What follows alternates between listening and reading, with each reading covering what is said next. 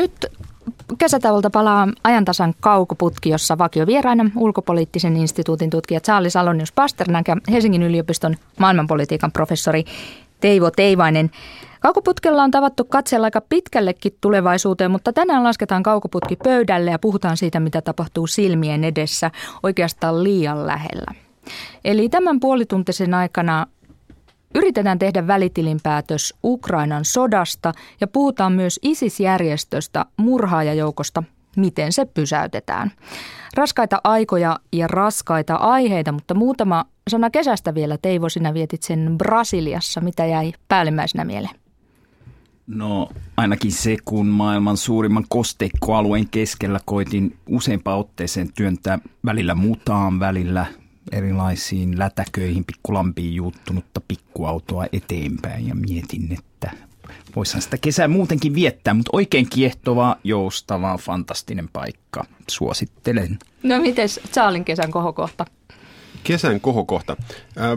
Mä oon ehkä siinä mielessä tylsä, mutta pitää sanoa, että perheen kanssa vietetty aika oli kyllä se kohokohta, joko alkukesässä, kun vettä tuli kun saavista kaupungissa, tai sitten erinäisillä mökeillä, eli tavallaan hyvin traditionaalista suomalaista kesälomailua.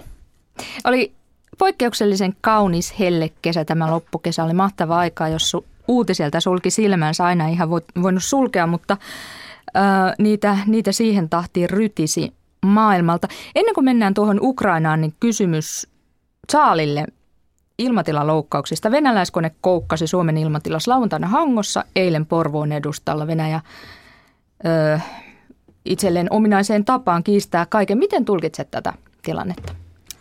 Ähm, va- vaikea tietenkin sanoa ähm, tietämättä yksityiskohtia, mutta se, joka oli piste silmään, oli, että hyvin nopeasti erinäinen ähm, sanoisi... Ähm, puolustukseen liittyvät ja puolustusministeriön liittyvät tahot, niin, niin viittasit ehkä taas oli kyse ukkosmyrskystä, että tuleekohan tämä uusi, tästä uusi niin kuin, ää, tämän taiteenlajin termi, että aina viitataan ukkosmyrskyyn, jota tietenkin pitää, pitää tota, niin, ää, aina tulla Suomen puolelle sitten kääntämään täällä. Nähdään. Että sana ukkosmyrsky saa uuden merkityksen. Näyttää sieltä, että ehkä se saa. No sitten Ukrainaan, eli tänään Ukrainan ja Venäjän presidentit tapaavat ensi kerran neuvottelupöydässä. Tapahtuu Minskissä Valko-Venäjällä. Mitä ajattelette siitä, että onko kriisi ratkaistavissa niin, että revanssihenkeä jää, eli kestävästi? Tuskin kokonaan kestävästi. Uskon, että jonkinlaiseen aselepoon, rauhanomaiseen ratkaisuun voidaan päästä nyt tässä lyhyehköllä ja keskipitkällä tähtäimellä, jos tähtöä, tahtoa löytyy, mutta eihän se sitä revanssihetkeä, revanssihenkeä sieltä kokonaan poista, että kyllä sitä mahdoton uh, pysyvästi on ratkaista tässä. Eli minkälaista revanssihenkeä jää? No a, a, ainakin nyt tähän saakka on ollut nähtävissä, niin äh, voisi kuvitella, että mikä se lopullinen ratkaisu tai väliratkaisu onkaan, niin Venäjän ja etenkin Putinin pitää olla täysin varmoja siitä, että ei ole mitään mahdollisuutta, että Ukraina nytten heidän näkökulmastaan äh, luisuisi enemmän länteen tai läheisempään yhteistyön E U:n puhumattakaan Naton kanssa. Ähm, miten se sitten tehdään jäätyneellä konfliktilla tai muulla, niin, niin jää kai nähtäväksi. Sinä et Charly tulitaukoa kannata. Ähm, En tietenkin tilanne siellä sotatantereilla nytten muuttuu päivittäin viikoittain. Ähm, ongelma, jonka näen, sitä tarjotaan Suomessakin tällaisena kaikkivoipana ratkaisuna, ähm, että tuli, tulitauko nytten. Ja se aina ratkaisee kaikki ongelmat, äh, humanitaariset myös. Äh, itse en välttämättä usko siihen. Äh, joskus voi olla niin, että nopea, asiat tavallaan loppuun vievä sota onkin parempi jopa siviileille sen tilalle, että nähdään Balkaninomainen neljän viiden vuoden sota, jossa siviilit kärsii enemmän kuin kukaan muu. Ähm, jos sota siellä olisi loppunut vuodessa yhdeksänkymmentäkaksi, niin, niin ehkä tilanne olisi erilainen siellä. Ähm, näin vähän saman riskin myös Ukrainassa ja sen takia, jos on niin, että Ukrainan äh, valtion äh, joukot äh, kykenevät päihittämään, tuhoamaan, lamauttamaan ähm, nämä Venäjän organisoimat tukemat, rahoittamat joukot, niin hyvä niin. Luulen, että sen pitkäaikaisvaikutus on parempi kuin tämän hätiköity aselepo. Eli aselepo, niin minkälaiset riskit tässä tapauksessa sillä olisi? No itse, itse näen riskin, äh, että parhaammassa tapauksessa ähm, osista Ukrainaa niin tulee tavallaan Ahvenanmaa äh, tai Ahvenanmaan ähm, valtuudet omaavia osia Ukrainan sisällä, joita kuitenkin Venäjä käytännössä kontrolloi. Ja olemme nähneet, miten tämä sitten vaikuttaa muihin alueella oleviin maihin, jossa käytännössä sama asia on tapahtunut. Ähm, Parhaassa tapauksessa, ähm, niin huonommassa tapauksessa tietenkin tilanne jäätyy ja, ja Venäjä vetoaa siihen, että nyt heidän pitää laittaa joukkoja Donetskiin esimerkiksi niin, että voidaan turvata äh, kansalaisia siellä. Ähm, niin, ei hyvä. Joskus puhuttiin pitkästikin tässä ohjelmassa tästä, että joskus sodalle pitää antaa mahdollisuus. Mitäs Teivo, ajattelet, onko nyt se hetki? Ää... En ole yhtä optimistinen tämän sodalle annettavan mahdollisuuden suhteen kuin Charlie, että kyllä se on semmoista tikuilla leikkimistä, kun jos lähdetään siitä, että tulitusta jatkamalla voidaan sitten ehkäistä myöhempiä väkivallan tekoja, niin se on aika loputon suo, josta on paljon huonoja esimerkkejä. Jossain tilanteessa se saattaa toki yksittäin toimia, mutta kyllä mä lähtisin tässä Ukrainan tilanteessa nyt hakemaan jonkinlaista tulitaukoa, aselepoa, rauhanomaista ratkaisua ja se ajatus, että annetaan niiden nyt sopia lop- sotia loppuun, jotta sitten näitä äh, ratkaisun avaimia saadaan pysyvälle pohjalle, niin en oikein luota siihen. Yksi ulottuvuus muuten ehkä Charlille kanssa, että miten paljon teidän mielestä on Venäjän puolelta kyse myös siitä, että tällä konfliktilla saadaan vähän huomiota pois siitä Krimin jutusta, että nyt, nyt kaikki kattelee tuonne et, Etelä-Ukrainaan, Donetskiin ja ikään kuin se Krimin, millä nimellä sitä halutaan kutsua, vaikkapa anastus, niin ää, siellä se vaan niin kuin syvenee Venäjän läsnäolo siellä ja kyse siitä, että alettaisiin uudellaan neuvotella Krimistä on yhä kaukaisempi ajatus. Että tietyssä mielessä niin kuin Venäjän motiiveissa tämä on varmasti yksi tekijä, vai onko? O- olen aivan samaa mieltä. Ähm, en ole kuullut kauhean monen äh, eurooppalaisen poliitikon puhuvan siitä, että nyt pitäisi äh, esimerkiksi tänään Minskissä puhua ähm, siitä, että miten Venäjä antaa Krimin takaisin Ukrainalle, vaan nyt puhutaan siitä, että josko, josko ehkä Ukrainan joukot voisivat lopettaa tulituksen Donetskissa ja, tai Donetskin tai jotain muuta, eikä Krimistä. Niin itse uskon, että tämä on alkujaan ollut yksi vahva syy, miksi ollaan jatkettu matkaa sitten Krimin anastuksen jälkeen. Se on, se on nyt kaik, käytännössä kaikkien de facto hyväksymä. Eli jos Venäjä sitoutuu lopettamaan tuen näille separatisteille, niin lännessä voidaan erehtyä myydä tulkitsemaan, että, että, niin, että, että tasapeliin tai tasatilanteeseen tämä päättyi. Tuota, tuota, tuota, niin Venäjän, Venäjä lähettää tässä koko ajan näiden tämän, tämän päiväisenkin kokouksen alla hyvin monenlaista viestiä. Ulkoministeri Sergei Lavrov puhuu tilanteen rauhoittamisesta, Venäjä haluaa sitä. Toisaalta sitten maauhkaa lähettää toisin avustussaattuen. Ensimmäinen hän ylitti Ukrainan rajan ilman lupaa ja oliko sitten kyydissä muuta kuin avustustarvikkeita, esimerkiksi aseita palumatkalla niin, tai menomatkalla, niin sitä arvaillaan. Miten te tulkitsette Venäjän aikeita tällä hetkellä? Tällainen helppo. Sen kun tietäisi, mutta näyttäisi siltä, että aie ei ole juuri nyt rauhoittaa tilannetta tai stabilisoida sitä. Putinille ja, ja Venäjän johdolle on annettu aivan tarpeeksi tällaisia off-rampeja, joissa hieman kasvoja ja diplomaattista kunniaa olisi voinut ylläpitää. He ei niihin ole tarttuneita ja se, se kertoo minulle, että en tiedä mikä se tavoite on, mutta selvästi se ei ole äh, tämä tilanteen rauhanomainen ratkaisu, stabilisoiminen juuri nyt. Tuota niin, mennään sitten siihen oikeastaan kaikista tärkeimpään kysymykseen, eli mitä Suomen pitäisi tästä kaikesta, mitä sanotaan tämän vuoden aikana on tapahtunut ensi Krimillä, sitten Itä-Ukrainassa, niin ymmärtää? Mitä johtopäätöksiä vetää? No ainakin kansainvälisiä, rauhanomaisia neuvottelukoneistoja kansainvälisiä instituutioita, jotka pystyisi tehokkaasti ja jollain tavalla tasapuolisen oloisesti toimimaan näissä tilanteissa, niin niiden kehittäminen on nyt aiempaa välttämättömämpää ihmiskunnan kannalta. Etyj, ei pelkästään. Y K. Joo, sekä että, ja niistä luoda demokraattisempia ää, mekanismeja, jo, jo, joiden legitimiteetti olisi suurempi hakea neuvotteluratkaisua tämmöisissä tilanteissa. Että kyllä se on se tulevaisuuden kannalta kestävin tie.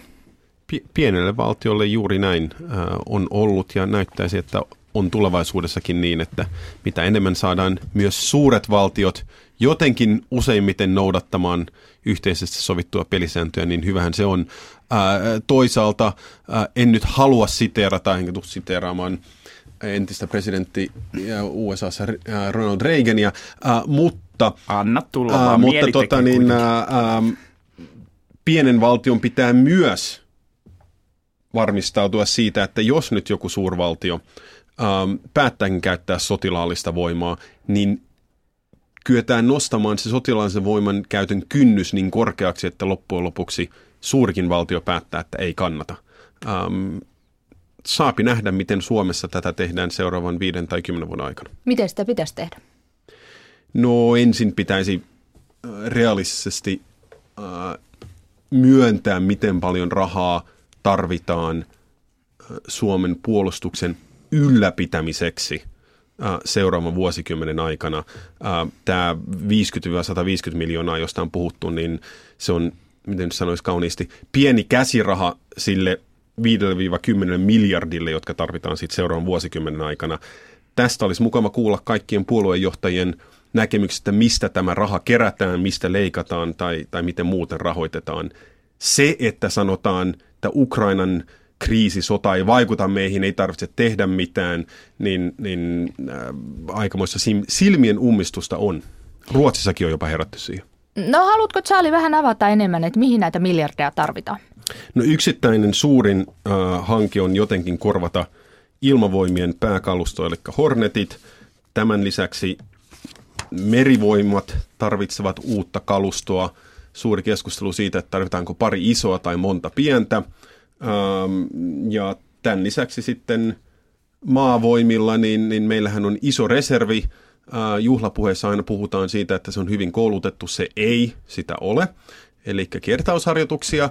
Ja tietenkin, jos katsotaan Ukrainaa, niin tarvitaan vähän enemmän joukkoja, joita voi laittaa jonnekin, jos niitä vihreitä miehiä tai valkoisia tai oranssipukuisia, mitä nyt onkaan, ilmaantuu jonnekin. Nyt niitä pahimmassa tapauksessa ei ole kuin kymmeniä. viisi–kymmenen miljardia, sanoi Charly tässä. Mitäs Teivo toisella puolella pöytää?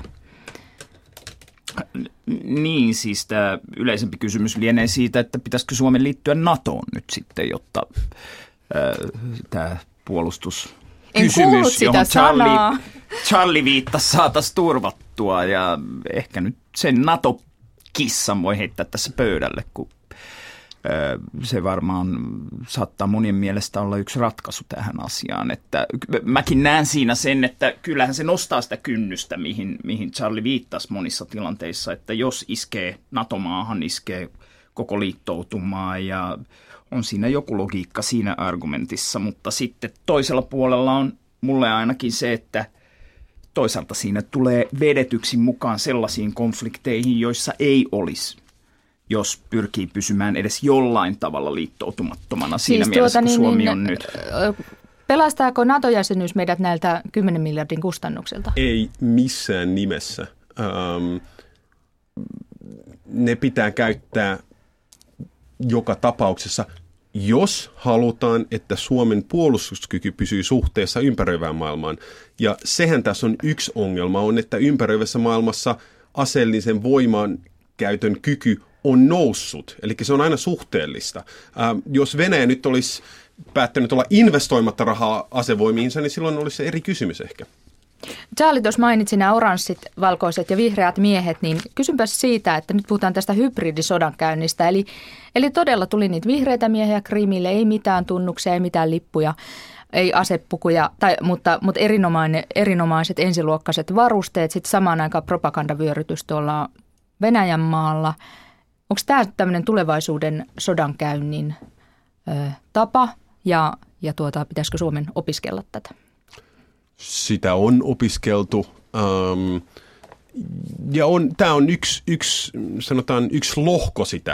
Äh, ollaan myös puhuttu hybridisodan käynnistä Lähi-idässä, missä esimerkiksi Hezbollahilla on asejärjestelmiä, äm, joilla se on yllättänyt Israelin silloin tällöin, joita ennen vain valtiolla oli. Eli yhtäkkiä ei-valtiollisilla toimijoilla on kyky toimia kuten valtiot ennen äm, ja, ja niin edelleen. Nämä on kaikki tavallaan osia sitä informaatiosodan käyntiä, propagandaa, sitä nyt on ollut äm, vuosituhannet, mutta sen, sen, sen muoto ja laajuus on erilaista nyt Äh, kun, kun tuhat vuotta sitten tai edes sata vuotta sitten.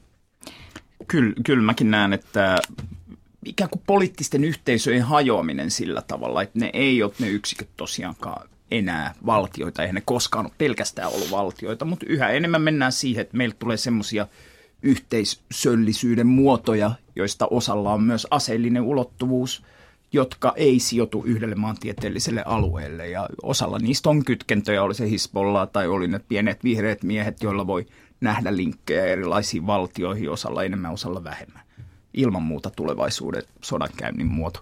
Päätetään tämä keskustelu, mutta otetaan kysymys Twitteristä. Sitä kautta tuli tällainen kysymys, että mitä Ukraina opetti tutkimusyhteisölle siellä niin kuin tämmöistä ilmaa, että ei osaa ollenkaan arvata.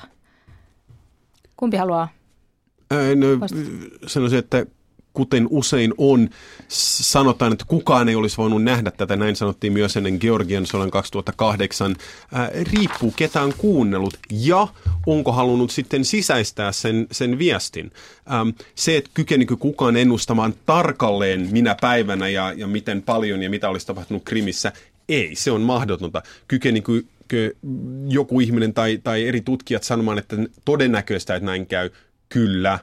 Äm, Eli, eli se, että ei voida sanoa tarkkaa päivää, se ei nyt ole tutkijoiden ongelma tai virhe mun mielestä, mutta itse mukaan lukien, kun näitä asioita kommentoi tapahtumien aikana, niin, niin huomaa, että pitää olla hyvin tarkka siinä, että mitä sanoo, mitä kommentoi, ää, minkälaiset omat filterit ovat sen suhteen, että missä saa hakea informaatiota esimerkiksi.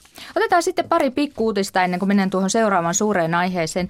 Puhutaan hetki ei pienestä tai keskikokoisesta tai isokokoisesta vihreästä miehestä, vaan pienestä valkoisesta kissasta. Nimittäin Japani laukaisi Hello Kitin avaruuteen. Tiedätte varmasti tämän piirroshahmon isopäisen kissa, jolla on rusetti korvalla. Eli Hello Kitty lentää parhaillaan avaruudessa japanilaisen Hodoyoshi-satelliitin kyydissä. Japani onnistui kehittämään entistä pienemmän, edullisemman, nopeasti valmistettavan satelliitin ja sille huomiota saadakseen lähetti matkaan tämmöisen viisenttisen Hello Kitin. Mitä te lähettäisitte avaruuteen, jos haluaisitte huomiota tai sitten jostain ihan muusta syystä? Jaa, vaikea sanoa. Annan Ivon miettiä tätä. Itse mietin, että toi ehkä selittää, miksi yksi tyttäristäni niin tänään, tänään itki, jos Hello Kitty on lähetetty, rakas Hello Kitty on lähetetty avaruuteen. Ähm, mutta pitää miettiä, että mitä itse lähettäisin sinne. Mutta hänen matkaansa voi seurata, että voit kertoa tyttärelle, että toistaiseksi ilmeisesti kissalla kaikki hyvin. Onko Teivolla kommenttia tähän vai mennäänkö seuraavaan? No kyllä. Pohtisi sitä, miten saa, niitä, miten saa rauhan merkin niihin semmoisiin symboleihin, joita sinne avaruuteen on aikaisemmin lähetetty, joka voisi auttaa meitä pohtimaan tätä rauhan kommunikaatio-ongelmaa myös täällä maan pinnalla. Eli mitkä on semmoisia yleis... Galaktisia, galaktisia niin kuin tapoja ilmaista, että olemme rauhan asialla. Olemme hyvissä, me, hyvissä me keksii, niin. Että muusta galaksista tuleva henkilö, joka katsoisi maapalloa juuri nyt, ei näkisi meitä rauhanomaisina. Näin, no, näin okay. Saattaa kyllä olla, mutta toihan ilmentää myös sitä, miten Itä-Aasiaan on menossa tämä kilpailu avaruudesta, että eiköhän seuraava tyyppi kuussakin tule olemaan Kiinasta, kiinalainen taikonauttija. Epäilemättä siellä. Näin. Toinen uutinen... Siis murheellinen ja vakava liittyy tähän Ebolaan. Tulee Sierra Leoneesta. Sierra Leonen parlamentti hyväksyi lain, joka tekee Ebola-potilaiden piilottamisesta rangaistavaa. Eli sairauden kätkemisestä voidaan jatkossa tuomita jopa kahden vuoden vankeuteen. Monet perheet ovat siellä vastustaneet sairauden sukulaisten toimittamista hoitoa ja epidemia leviää Liberiassa, Sierra Leonessa, Gineassa. Miten paljon tämä huolestuttaa, Ebola? Veikkaisinpä, että tulevaisuudessa tulee jotain flunssan tapaisia, flunssan tavoin myös pisaratartuntana leviäviä tauteja, jotka voi olla huomattavasti huolestuttavampia, että eihän Ebolassa ne leviämiskanavat ole semmoisia, että Suomen kaltaisissa olosuhteissa, jos nyt tänne oman napaan katsotaan, mm. niin se ihan valtava huolenaihe olisi. Tänään muuten Ö- Terveyden ja hyvinvoinnin laitos muistaakseni tästä asiasta enemmän kertoo, miten Suomessa varaudutaan. Mennään sitten toiseen suureen aiheeseen. Puhutaan tästä ISIS-järjestöstä, eli suuria alueita sekä Syyriassa että Irakissa hallitseva järjestö ISIS nimeltään käyttää äärimmäistä väkivaltaa kaikkia niitä kohtaa, jotka ovat joukkoa kannata, musta-asuinen ja islamin tunnuksia väärinkäyttävä joukko murhaa toisin uskovia ja teloittaa sieppaamiaan toimittajia ja levittää sitten kauhua näillä teloitusvideolla. Maailmalla ollaan yhtä mieltä siitä, että tämä joukko on pysäytettävä, mutta mitä realistisia vaihtoehtoja tämän hirveän kammottavan porukan pysäyttämiseksi on? No, jos olen ymmärtänyt oikein, niin, niin periaatteesta he eivät halua osallistua minkäänlaiseen poliittiseen äh, toimintaan mukaan lukien sitten neuvottelut, vaan heillä on se niin kuin ratkaisu, jolloin ei tarvitse neuvotella. Sen takia näin vähän vaikeana sen ajatuksen, että heidän kanssa nyt pitäisi pyrkiä jonkunlaiseen sopimukseen. Kuulostan äärihaukalta tämän lähetyksen aikana, mutta sanotaan näin, että Suomessakin on ollut aika monta poliitikkoa, joista melkein yllätyin, miten aktiivisesti he ovat puhuneet sen puolesta, että sotilaallisesti pitää pysäyttää tämä joukko, ja en voi sanoa, että on eri mieltä. Musta tuntuu, että, että tuota niin, asiantuntija, kuulut asiantuntijoiden enemmistön kannattaessasi ikään kuin väkivaltaista ratkaisua tähän väkivaltaan, että pitää, pitää vastata samalla mitalla. No siis siinä mielessä, että ähm, Lähi-Itä nyt ei tietenkään ole stabiili alue, äh, mutta ei ole yhdenkään Lähi-idän äh, niin kuin valtavaltion intressissä, että äh, ehkä pari valtiota siellä murenee ja että näin sanotaan, ääritavalla toimiva ryhmä äh, saisi oikeasti jonkunlaisen pseudovaltion äh, rakennettua. Mutta siinä on yksi esimerkki siitä väkivallan logiikasta, että jos saman tapaan kuin Yhdysvallat lähti aikoinaan Afganistanissa tukemaan niitä islamistisia taistelijoita Venäjää Neuvostoliittoa vastaan ja se sitten räjähti omiin käsiin, al-Qaidat ja muut tuli, niin saman tapaan kun tässä on syydetty aseita Syyrian tienoille, Syyrian sisälle, sinne seudulle, niin siellä syntyy sitten tämän tyyppisiä ilma, äh, ilmentymiä kuin tämä ISIS, että vaikka sen rahoitus kai nykyään tulee etupäässä sen itse hallitsemalta alueelta ja Mosulin pankin holveista ja erilaisista vallankumouksellisista veroista ja salakuljetuksista, niin kyllä siellä on taustalla myös vaikkapa Yhdysvaltojen liittolaisen Saudi-Arabian tukea aika paljon ja, ja, ja, ja että, että se semmoinen niin kuin give war a chance -logiikka, kun sitä on aiemmin sovellettu siellä, niin se johtaa semmoiseen väkivallan kierteeseen ja tässä meillä on yksi esimerkki siitä. Eli kun kyllä katsoo taaksepäin, niin löytää syitä ja moni maa voi katsoa peili ja katsoa itsensä, mutta kun ajatellaan tilannetta nyt, kun ihmisiä murhataan silmittömästi, niin tuota, Yhdysvallat on toistaiseksi, tai on, on siis Pohjois-Irakissa tämä kurdijoukko yrittänyt estää Isiksen etenemisen, samoin Syyrian kapinalliset, mutta tuota, varsinaisesti ratkaisuna pidettiin näitä Yhdysvaltain ilmaiskuja nyt tämän Pohjois-Irakin suhteen, että tämän jesidivähemmistön vuorelle eristetyn jesidijoukon suhteen. Onko, onko näköpiirissä, Charly, esimerkiksi, osaatko sanoa se, että, että jotkut muut kuin Yhdysvallat toimivat? Tai en tiedä, toimivatko Yhdysvallatkaan tämän jälkeen? No juuri kun, kun olin tulossa tänne, niin näin jotain viestejä siitä, että esimerkiksi ähm, äh, Arabiemiraateista olisi tullut jonkunlainen isku. Äh, Iranhan on jo ilmoittanut aika päiviä sitten, että siellä on joukkoja ja nyt kai tankkeja ja muita Irakissa osallistumaan tähän, tähän niin kuin vastaiskutaisteluun. Näyttäisi siltä, että Irakissakin niin, niin poliittinen eliitti on ymmärtänyt, että nyt kannattaisi koota rivit yhteen, kohta ei ole muuten maata, jota hallita, tai ainakin se on paljon pienempi, niin näyttäisi siltä, että kun kaikki nämä voimat kokoavat yhteen, niin, niin kyllä näkisin, että jossakin mielessä I S:n päivät on luettu, uh, mutta toisaalta sinä päivänä, kun, kun jonkunlainen voitto tästä julistetaan, niin, niin näähän on kaikki vihollisia toisilleen ainakin uh, joku, jolla, jollakin tavalla, niin, niin eiköhän siinä mielessä palata samaan vanhaan tapaan.